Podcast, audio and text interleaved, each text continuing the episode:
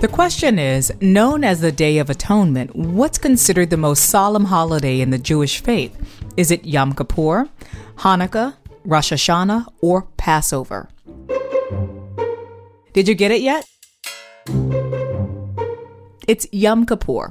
Observed in September or October each year, Yom Kippur is the holiest of the Jewish holidays, occurring 10 days after the Jewish New Year known as Rosh Hashanah. Yom Kippur is a day of atonement during which observers abstain from eating, drinking, working, and other activities, so they're not distracted by superficial comforts. Murray, we're talking about deep matters of faith here, correct?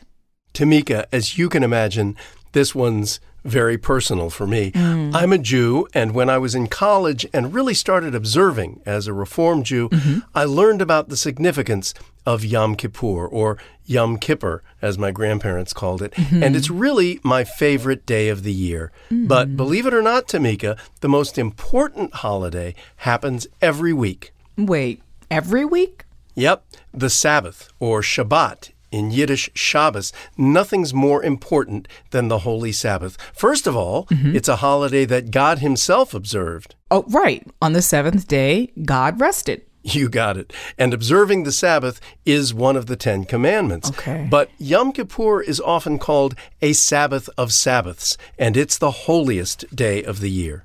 So you said it's your favorite day. Is this like a celebration? Tamika, it's very solemn. Mm. It's a day mm. of fasting and prayer. And to give you my personal reflection, mm-hmm. there are many words for prayer in Hebrew, but one of them, lehit palel, mm-hmm. means to judge oneself. And on Yom Kippur, whether you believe this literally or metaphorically, the gates of heaven are open. We stand before the eternal, we take stock of our shortcomings, mm-hmm. and we beg God to forgive us for them. But there's one supremely important point to that. Which is? For the sins we've committed against our fellow human beings, Yom Kippur does not grant us forgiveness. It's up to us to make peace with our brothers and sisters mm-hmm. in this world. It's the ways we've offended God, mm. the ways we've fallen short, the promises we've made to God and to ourselves to become better human beings. Hmm. For those, Yom Kippur grants us atonement. God knows that we're human, we're frail, we're fallible, and He encourages us to try again, to do better in the new year. So, no dancing, no feasting, no big celebration. What makes it your favorite? You know, Tamika, there's just something wonderful about dedicating at least one whole day a year to mm. examining ourselves, realizing yeah. how we failed to be our best selves. And yet, when it's over, mm-hmm.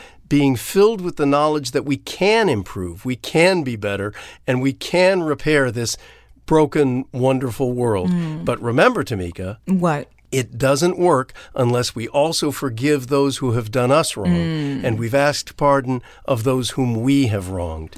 You know, we could all use Yom Kippur. It sounds like a wonderful holiday. There's much more to be said about Yom Kippur, but I'll stop now. Well, thanks for that personal insight, Murray. You're very welcome, Tamika. That's it for now. I'm Tamika Smith. And I'm Murray Horwitz. We're Ask QOTD on Twitter and Facebook, or subscribe to us on Apple Podcasts or on our website, askqotd.com. Come back tomorrow and ask your smart speaker what's the question of the day. Learn something new every day.